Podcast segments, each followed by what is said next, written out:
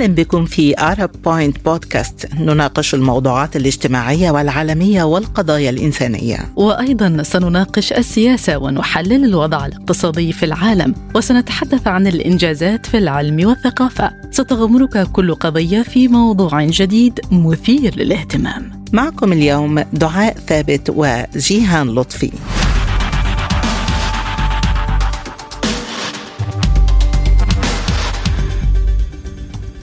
أهلا جيهان أهلا دعاء أهلا بكم مستمعينا الكرام. النهاردة هنتكلم عن تأثير الرؤى والأحلام على حياتنا.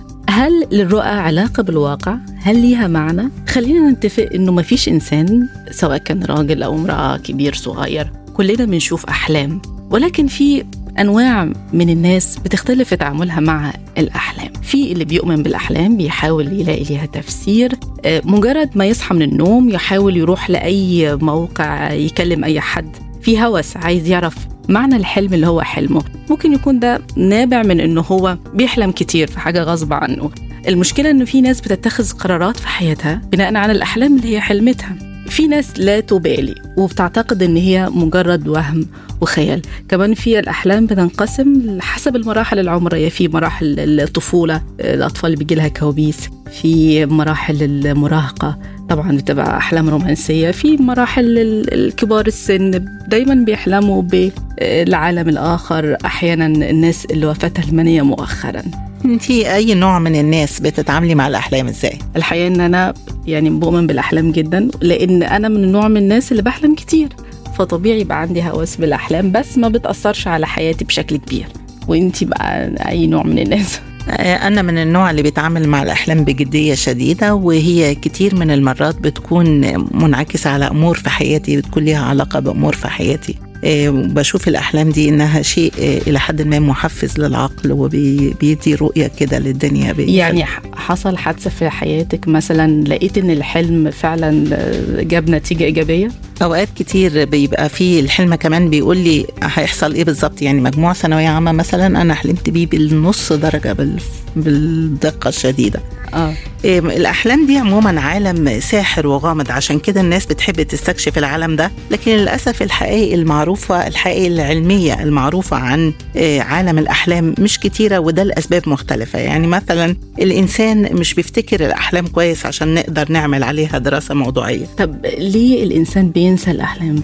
تفتكر؟ لأنه المخ بيكون قافل الجزء بتاع تخزين الذكريات المخ في أثناء النوم بيكون عامل شات داون وقافل كتير من الوظائف بتاعته. منها الجزء بتاع ده التفسير العلمي للموضوع لكن الله أعلم طبعا. آه، بيكون قافل الجزء بتاع تخزين الذكريات. بالتالي ما بين ما بنخزنوش. عشان كده دايما بنفتكر آخر حلم قبل الصحيان على طول بيكون المخ ابتدى يصحصح. وابتدينا نعمل. بتنسى الأحلام تماما مش فاكرة هي حلمت بإيه أساسا. ده بيكون لسه ما فاقش أو صحي على صوت المنبه ومن النصايح اللي بيصحوها للناس. بيبقى نومها تقيل شوية.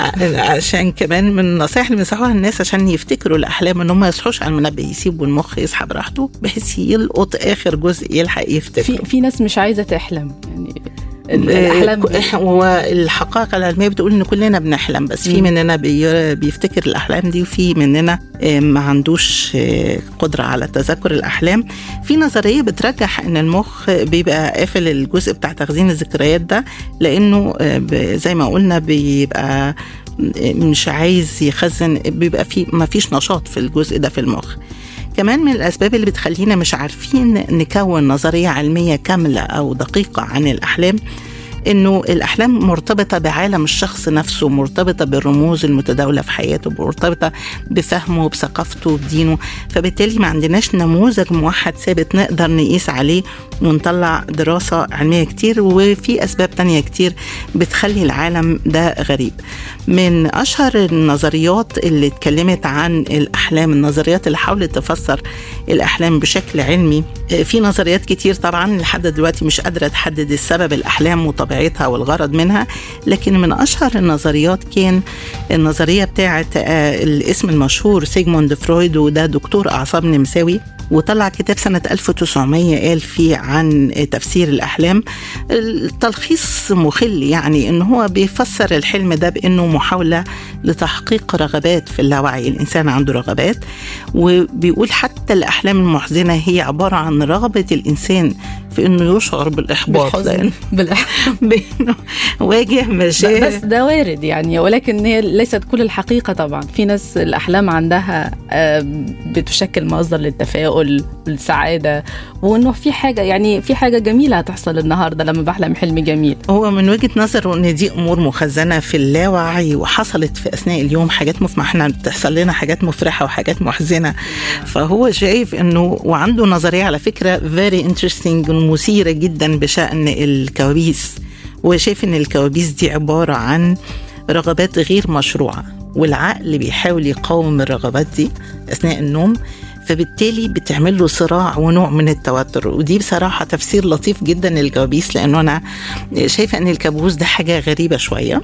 وبالتالي من وجهة نظره إنه ده العقل بيحاول يسيطر على الرغبات غير المشروعة دي أحيانا بتكون حاجات بشعة أو حاجات. فبالتالي العقل بيحاول يعمل زي نوع من التخفي أو الكفر بيحاول يكبت بيه هذه المشاعر وبالتالي بتعمل له نوع من التوتر. فبيبدو طبعا إنه الكابوس لا نهائي. اللهم اجعله خير. اللهم اجعله خير. اللهم اجعله خير. فاطمة. أيوه يا خالتي. عاوزة حاجة يا بنتي؟ لا يا خالتي سلامتك. مالك يا فاطمة؟ جمعة. ماله جمعة كفل الشر خايفة عليه. فاطمة إيه الحكاية يا بنتي؟ فهميني. يا خالتي في حلم. بقالي كام ليلة بحلمه حلم. اللهم اجعله خير. خير. زي ما يكون جمعة. ماشي في سكة. سكة طويلة. طويلة أوي يا خالتي ملهاش نهاية. وحافي. ماشي على أرض. أرض مفروشة بسجادة حمراء بلون الدم. زي الملوك يا أختي. أيوة. بس رجليه. رجليه يا خالتي. رجليه كانت بتشرب دم إيه؟ تحت السجادة شوك شوك يا خالتي. و... و... وإيه يا بنتي؟ كان في واحدة. واحدة حلوة. شعرها أصفر.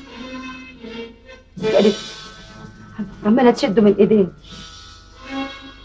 بتقول له يمشي. هو ولا حاسس ولا حاسس بالشوك اللي داخل في رجليه يا خالتي ماشي وراها لحد ما بتيجي في حتة تصرخ وتقول له ما تمشيش. وبعدين ساعة ما بتيجي تصرخ يا خالتي تتمد ايد كلها شعر. تشد تشدها منه وترميها بعيد عنه. وهو يفضل ماشي. طيب يا ترى بقى الوقت اللي بياخده الرؤية الحلم والكابوس ده قد إيه؟ دقيقة دقيقتين عشر دقايق؟ هو بالنسبة للكابوس بيبدو طويل جدا لكن هو مش حقيقي كده. الدراسة بتقول إنه إحنا بنحلم حوالي ساعتين كإجمالي طول فترة النوم اللي هي الطبيعية اللي هي سبع أو ثمان ساعات. الحلم الواحد بنحلم أكتر من مرة أثناء فترات النوم العميقة وبتبقى في حركة عين سريعة أثناء النوم وأثناء الحلم تحديدا بيسموها الرام رابيد اي موفمنت والحلم الواحد بيستغرق من خمسة ل 20 دقيقة يعني في حلم خمس دقائق في حلم 20 دقيقة. لكن الحقيقة قواعد الزمان والمكان في الحلم بتبقى مختلفة غير منضبطة. يعني ممكن حلم يتهيأ لنا إنه حصل في سنين كتيرة يكون حصل في نص دقيقة أو في دقيقة. طيب يعني تقصدي دلوقتي الحلم اللي إحنا بنفتكره هو كله يعني نص دقيقة؟ الحلم لكن الباقي كله مش بنفتكره. الستاندرد بتاع الحلم هو من 5 ل 20 دقيقة حسب الدراسات لأنه الدراسات دي بتقيس نشاط المخ الشديد الكهربائي أثناء الحلم وده بيبقى مرتفع أكتر من الطبيعي. فشافوا إنه بيحصل النشاط ده لمدة خم... من خم... معدل من خمس دقائق ل 20 دقيقة. فالحلم بيستغرق من خمس دقائق ل 20 دقيقة. لكن ممكن في الخمس دقائق دي نمر فترات زمنية من الطفولة للشيخوخة. الحلم غير م... الزمن غير منضبط داخل الحلم. لكن الحلم نفسه محدود بزمن من خمسة ل 20 دقيقة ومعدل الأحلام بتاعتنا في اليوم بتوصل تقريبا لساعتين. وغالبا الناس بتنام فترة معقولة آه، وبتحلم لكن معظمنا بينسى تقريبا 95% نسبة 95% من الأحلام. نرجع لفرويد اللي هو اتكلم كمان عن المادة اللي بتكون الحلم اللي هو اللي بيحصل للإنسان في الحياة بشكل عام سواء للنفس أو للجسد. يعني مثلا لو واحد حصل له مغص طول اليوم أو في جزء من اليوم ونسي المغص ده وخف وبقي كويس ممكن ينام بالليل يحلم بضيق أو تعب أو يحلم بأنه اتخانق مع حد. الإنسان الدماغ بيترجم الخبرات اللي حصلت للجسم لأحلامه. وبيترجم حد كمان معقد نفسيا من الطفولة يفضل الحلم من وجهة نظر فرويد إنه كل اللي بيحصل طول اليوم للمعقد وللسليم لا بيترجم لأحلام. مثلا مش بس للجسم للنفس. يعني مثلا لو حد ضايقك طول اليوم قال لك كلمة بايخة ولا حاجة ممكن تنامي تحلمي إنك بتقطعي شجرة. على أساس هو ترجمة للرغبة في القتل أو في الرغبة في انتزاع. بالظبط. فهو شايف إنه والحقيقة دي حاجة الإنسان بيحط شوية خيال ومؤثرات كده بيعمل الحلم. لكن في حاجة مهمة هختم بيها كلامي عن النظريات والدراسات إنه في تقسيم للتقسيم ديني للأحلام. في ثلاث تقسيمات الرؤية آه، وده ده قسم وده مفهوم ديني للأحلام يعني. وحديث النفس اللي هو أضغاث الأحلام بنسميه وفي أحلام من الشيطان. آه. من منظور ديني تفسير الأحلام أمر مشروع دينيا ورد ذكره في القرآن الكريم في سورة يوسف. كان تفسير الرؤى هي معجزة سيدنا يوسف. كمان جاء عن النبي صلى الله عليه وسلم بأنه كان بيفسر الأحلام ويعبر الرؤى. وفي حديث البخاري ومسلم أن الرسول صلى الله عليه وسلم قال الرؤيا الحسنة من الله فإذا رأى أحدكم ما يحب فلا يحدث به إلا من أحب وإذا رأى ما يكره فليتعوذ بالله من شرها ومن شر الشيطان وليتفل ثلاثا. إذا الرؤية عايزين نقول إن الرؤية ممكن تكون بشارة من الله أو تحذير أو زي ما قلتي حديث نفس حاجة ضايقتني بحلم بيها أو الشيطان بيلعبني في الحلم. في عندنا برضو آيات من القرآن الكريم اتكلمت عن تفسير الأحلام بتدل على إن ده فعلا موجود. قال تعالى فلما بلغ معه السعي قال يا بني إني أرى في المنام أني أذبحك. فانظر ماذا ترى. قال يا أبت افعل ما تؤمر. ستجدني إن شاء الله من الصابرين. طبعا ده سيدنا إبراهيم في حديثه مع آه، سيدنا إسماعيل. أيضا في سورة يوسف إذ قال يوسف لأبيه يا أبت إني رأيت أحد عشر كوكبا والشمس والقمر رأيتهم لي ساجدين. طيب إذا كان ده منظور الدين لتفسير الأحلام ليه بنسمع بعض الانتقادات لتفسير الأحلام؟ طبعا في بعض الأطباء النفسيين بيستنكروا تماما موضوع تفسير الأحلام وشايفين زي سيجموند فرويد إنه حاجة في اللاوعي حاجة نفسية حصلت لي اتأثرت بيها فبحلم بيها. حتى الدعاة الإسلاميين بعضهم شايف إن الموضوع ده ملوش أساس موضوع تفسير الأحلام بعضهم قال إنه هو موهبة إلهية ومش علم يدرس. وآخرون اعتبروا أن تفسير الرؤى مقتصر على الأنبياء فقط دون غيرهم. يعني إحنا في العصر الحالي مفروض ما حدش يفسر الأحلام حسب وجهة نظر الفئة الأخيرة. طيب أنا هعرف إزاي مين اللي عنده موهبة ربانية في التفسير ومين اللي بيدعي وخاصة أنه ده موضوع مرتبط بأمر ديني فلازم يكون فيه الأمور واضحة وصريحة. أنا على سبيل المثال من تجربتي الشخصية لما بتابع وسائل الإعلام على الفضائيات أو على اليوتيوب ال social media يعني بسمع حد بشوف حد أكتر من مرة. فبكون رأي هل الشخص ده فعلا عنده موهبة إلهية ولا لا؟ آه، هل هو وصل أقنعني بكلامه وصل لي الفكرة ولا لا؟ من هنا بعرف آه، يعني الشخص ده آه، فعلا أقدر أسمعه أقدر أرجع له لما يكون عندي حلم معين. في ناس يعني في كتب تفسير زي كتب زي كتاب ابن سيرين في ناس بت بتقرأ من الكتاب ما فيش أي اجتهاد في كلام. بالتالي الناس دي أنا ما بسمعهاش. وما انصحش أي حد يسمعها طيب لو تعرفي إنه الأحلام برضه معروفة في المسيحية وده موجود في العهد القديم يعني قبل ميلاد المسيح كان في طبعا الحلم الشهير بتاع الوعد بالنسل سيدنا إبراهيم أو أبونا إبراهيم زي ما بنقول عليه في المسيحية. وبرضه في جزء كامل عندنا اسمه رؤيا يوحنا بيتنبأ فيه بأحداث عن الأحداث التي تسبق نهاية العالم. هل نفس التقسيمة الثلاثية موجودة في المسيحية؟ يعني رؤى حديث نفس آه، آه، وأحلام؟ هي التقسيمة دي الحقيقة موجودة في الإسلام بس مش موجودة في بنفس الصيغة في المسيحية. يعني إحنا في الجزء الديني بنتكلم فقط عن الرؤية ودي بتكون يا إما تحذير للشخص من خطر وأشهرها الحلم ليوسف النجار إنه ياخد المسيح والعذراء ويجي لأرض مصر أو البشارة بميلاد المسيح لملوك الشرق. أو وعد بالبركة زي ما اتكلمنا في حلم أبونا إبراهيم أو دعوة للتبشير ودول أشهر حلمين في دعوة التبشير الأحلام اللي كانت لبولس الرسول والبطرس لبطرس الرسول. وطبعا حلم يوسف الصديق وده معروف في ديانتين. والحلم اللي اتكلمنا عنه بتاع جزء نبوة نهاية العالم زي رؤيا يوحنا اللاهوتي. طيب. آه نروح لنقطة مهمة جدا. أحلام غيرت مجرى التاريخ.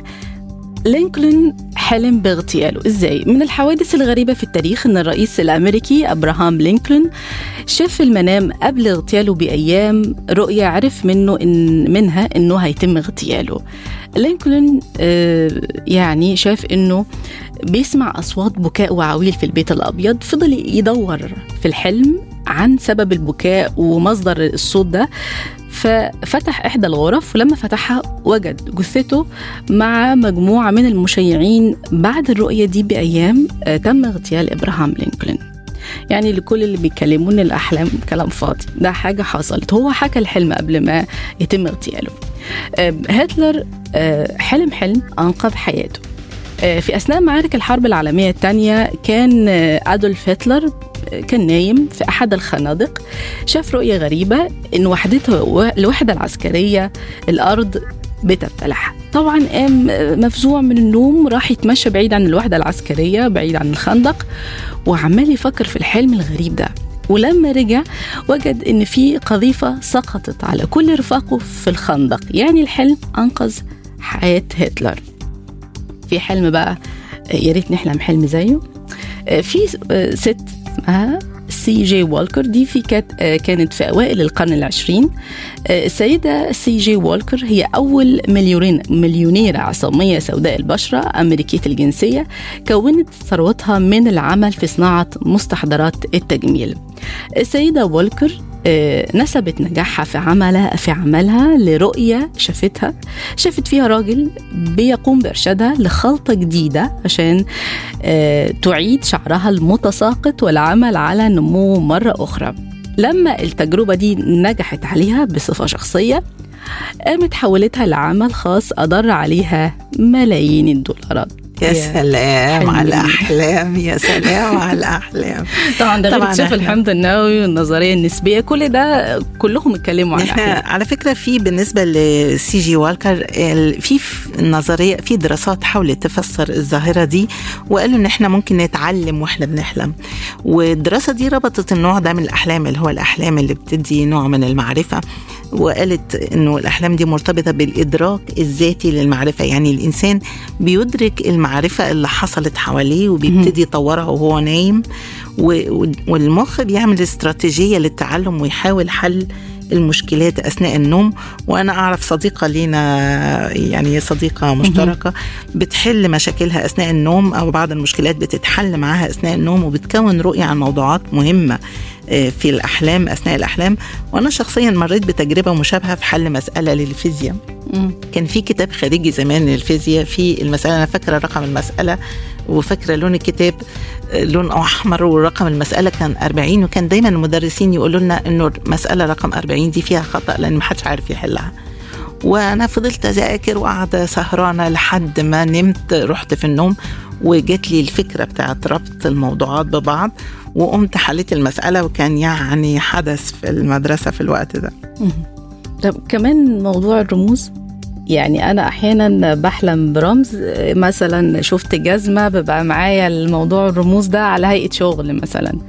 أو خطوة جديدة هعملها في حياتي. في ناس تانية عندها رمز الجزمة حاجة تانية. الرموز فعلا أو. مرتبطة بالثقافة بتاعت الشخص الثقافة دي مرتبطة بالبلاد كمان. يعني في بلاد اللي مثلا الصحراء فيها رمز للجمال في بلاد الصحراء فيها رمز للقحط في بلاد الغابات فيها رمز للخوف والحيوانات الفتاكة وفي بلاد الغابات فيها رمز للخير والنماء. أو حتى ال... بالنسبة للحذاء أنا شخصيا الحذاء ده بالنسبة لي بيمثل لي حاجة مهمة جدا من الحياة.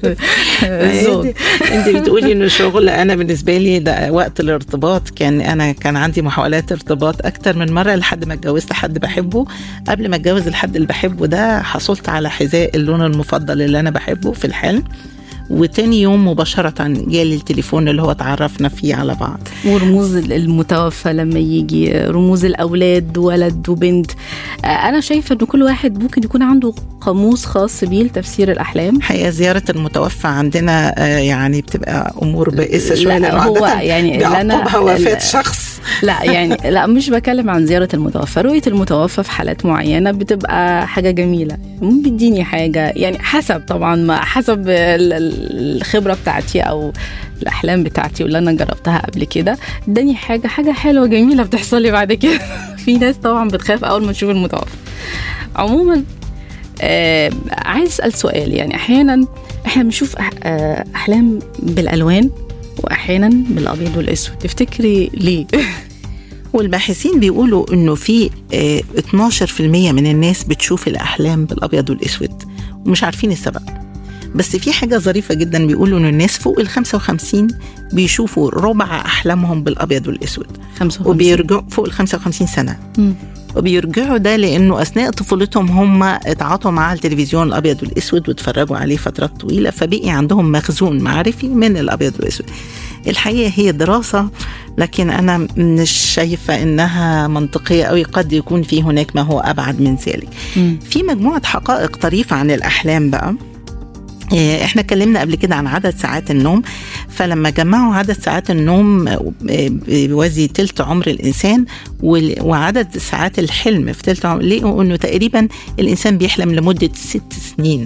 لو قاسوا كمية يعني جمعوا الدقائق اللي بيحلم فيها الإنسان. لقوا أن نشاط الدماغ الكهربائي بيكون أشد في النوم أثناء الصح... من عنه من أثناء الصحيان. في حقيقة تانية بتقول الأطفال والكبار بيحلموا بنفس المعدل يعني مش الأطفال خبرتهم المعرفية أقل مثلا فبيحلموا وقت أقل. لما قاسوا نشاط الدماغ لقوا إنه نفس المعدل تقريبا. الباحثين بيعتقدوا إن الحيوانات بتحلم لأنه برضو عندها نفس النشاط في الدماغ وعندها حركة سريعة أثناء النوم. واللي بيربي كلاب وقطط عارف الموضوع ده. يعني أنا أوقات كنت أقفش الكلب وهو نايم بتخض بيهز ديله القطة بتعمل آه حاجات أو, بيديها. أو مبسوطة. أو مبسوطة بيهز ديله ده مبسوط. طب إحنا ممكن نتحكم في أحلامنا؟ في كمان دراسة بتقول إن إحنا ممكن نتحكم في أحلامنا والموضوع ده موضوع كبير هنتكلم عنه بالتفصيل لكن مثلا في دراسة بتقول عن الحلم الجلي أو الحلم الصافي. الحلم الجلي أو الحلم الصافي ده الشخص بيكون مدرك أثناء الحلم إن هو بيحلم.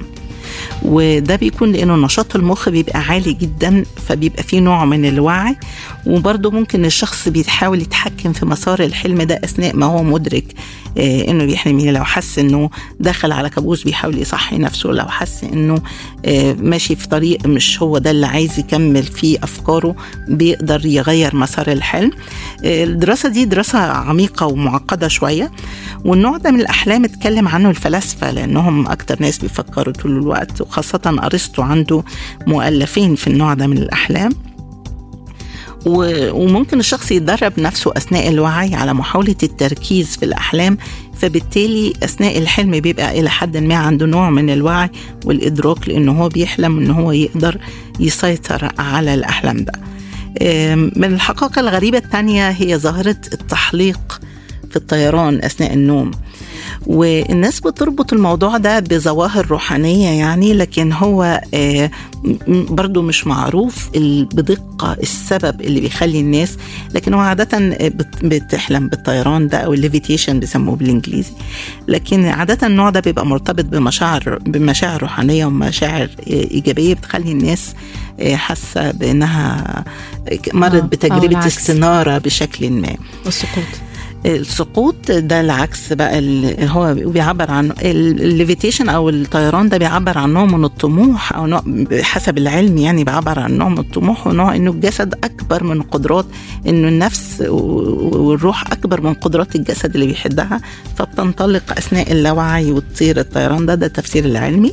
بينما السقوط وده بيكتر عند الناس اللي بتخاف من المرتفعات بيمثل نوع من عدم الأمان إحساس بعدم الأمان أو إحساس. طبعا في تفسيرات مختلفة كتير لكن إلى حد ما الدراسات بتقول المسألة دي. أنت إيه رأيك في في النوع ده من الأحلام؟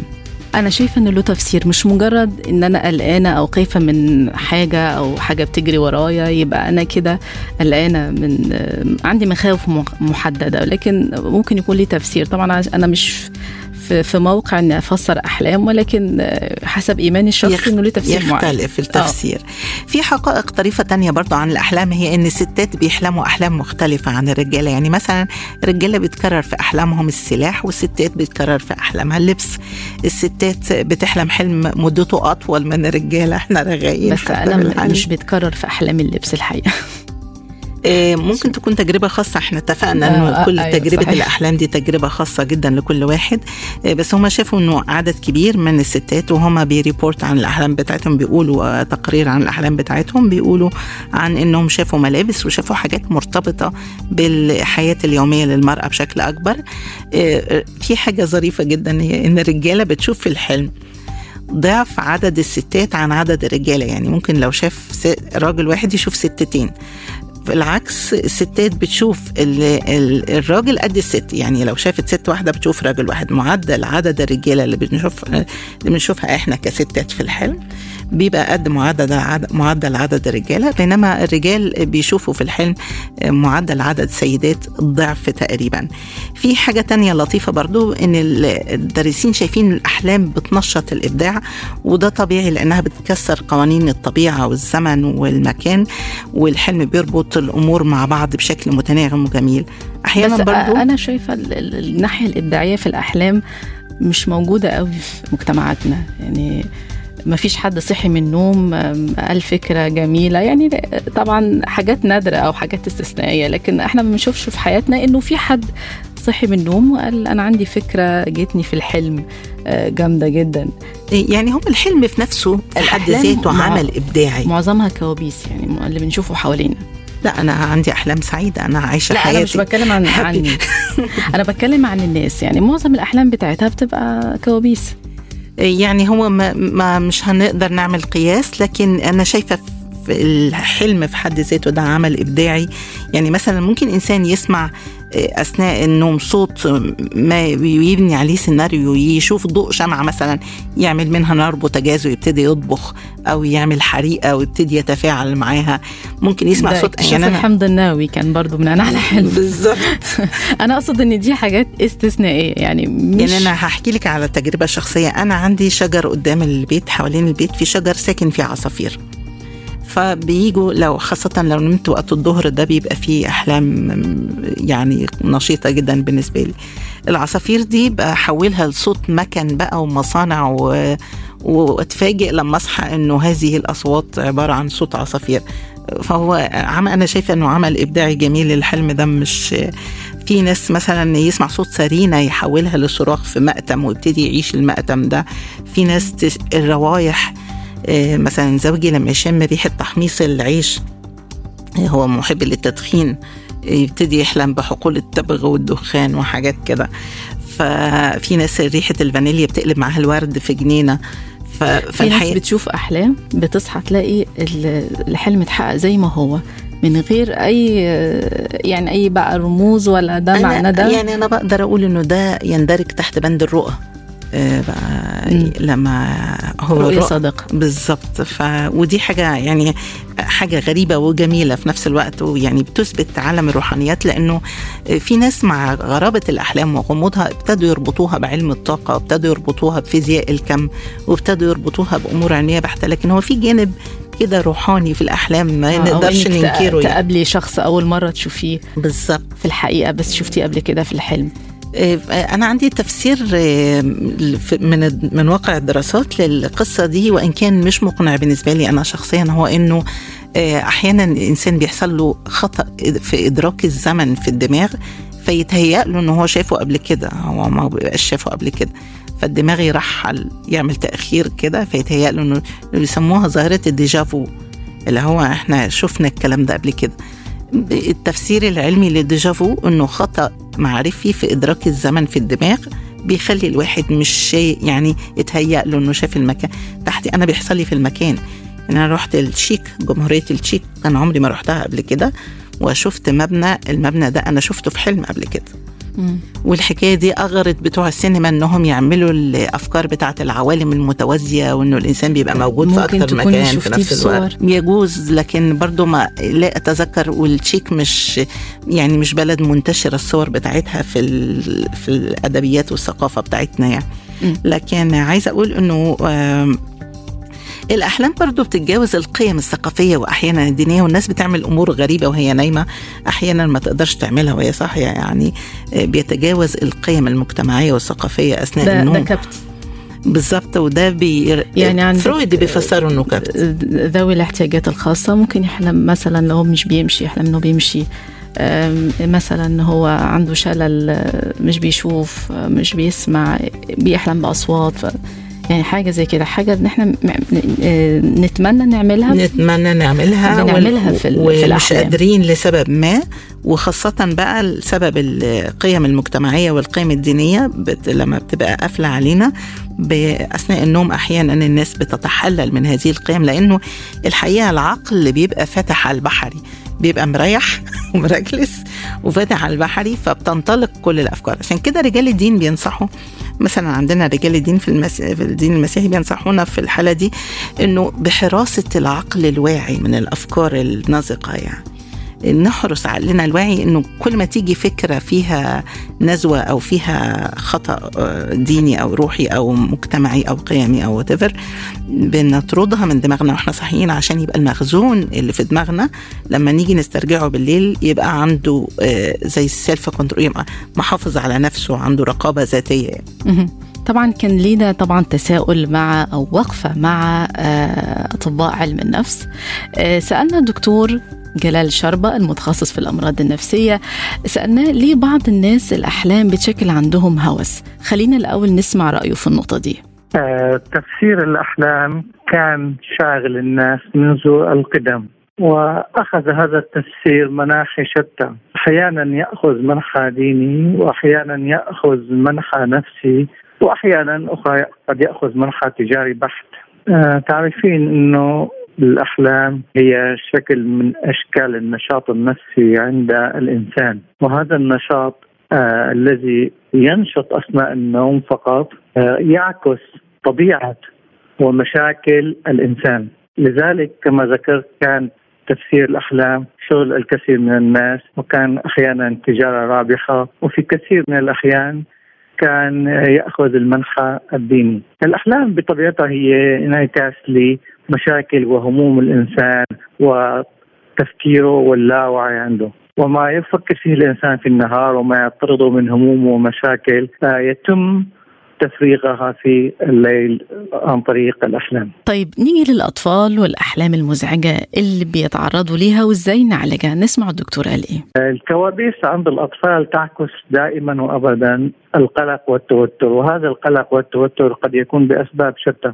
أغلب الكوابيس عند الأطفال تكون بسبب قلق الانفصال الخوف من الانفصال أو المشاهد المرعبة اللي قد يشاهدونها على التلفزيون أو على اليوتيوب حديثا أو على وسائل التواصل الأخرى. وهذه الكوابيس يعني قد تشكل مشكلة عند الأطفال لأن الطفل الذي يستيقظ ليلا وهو خائف ويصرخ ويبكي هذا لن ينعم بالراحة والهدوء أثناء النهار. لذلك يجب علينا عند وجود هذه الكوابيس الليلية عند الأطفال أن نبحث في أسبابها لأنه عند الأطفال يكون دائما في سبب معين أو مشكلة في البيت أو مشكلة مع أحد الأبوين أو نفترض مشكلة في المدرسة أو كما ذكرت مشاهدة مشاكل عنف أو أشياء مخيفة.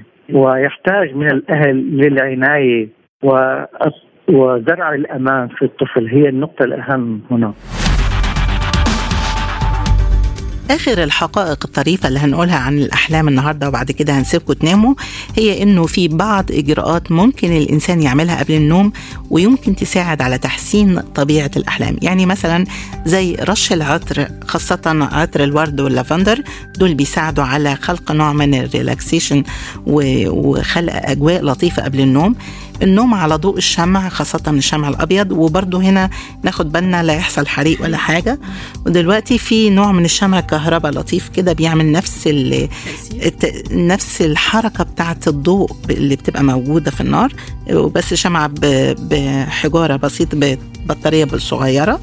دي ممكن تخلي ممكن ال- ال- الموسيقى الهادية برضو تساعد. الموسيقى الهادية. عد الأرقام وآخر حاجة تمارين عد التنفس. الأرقام؟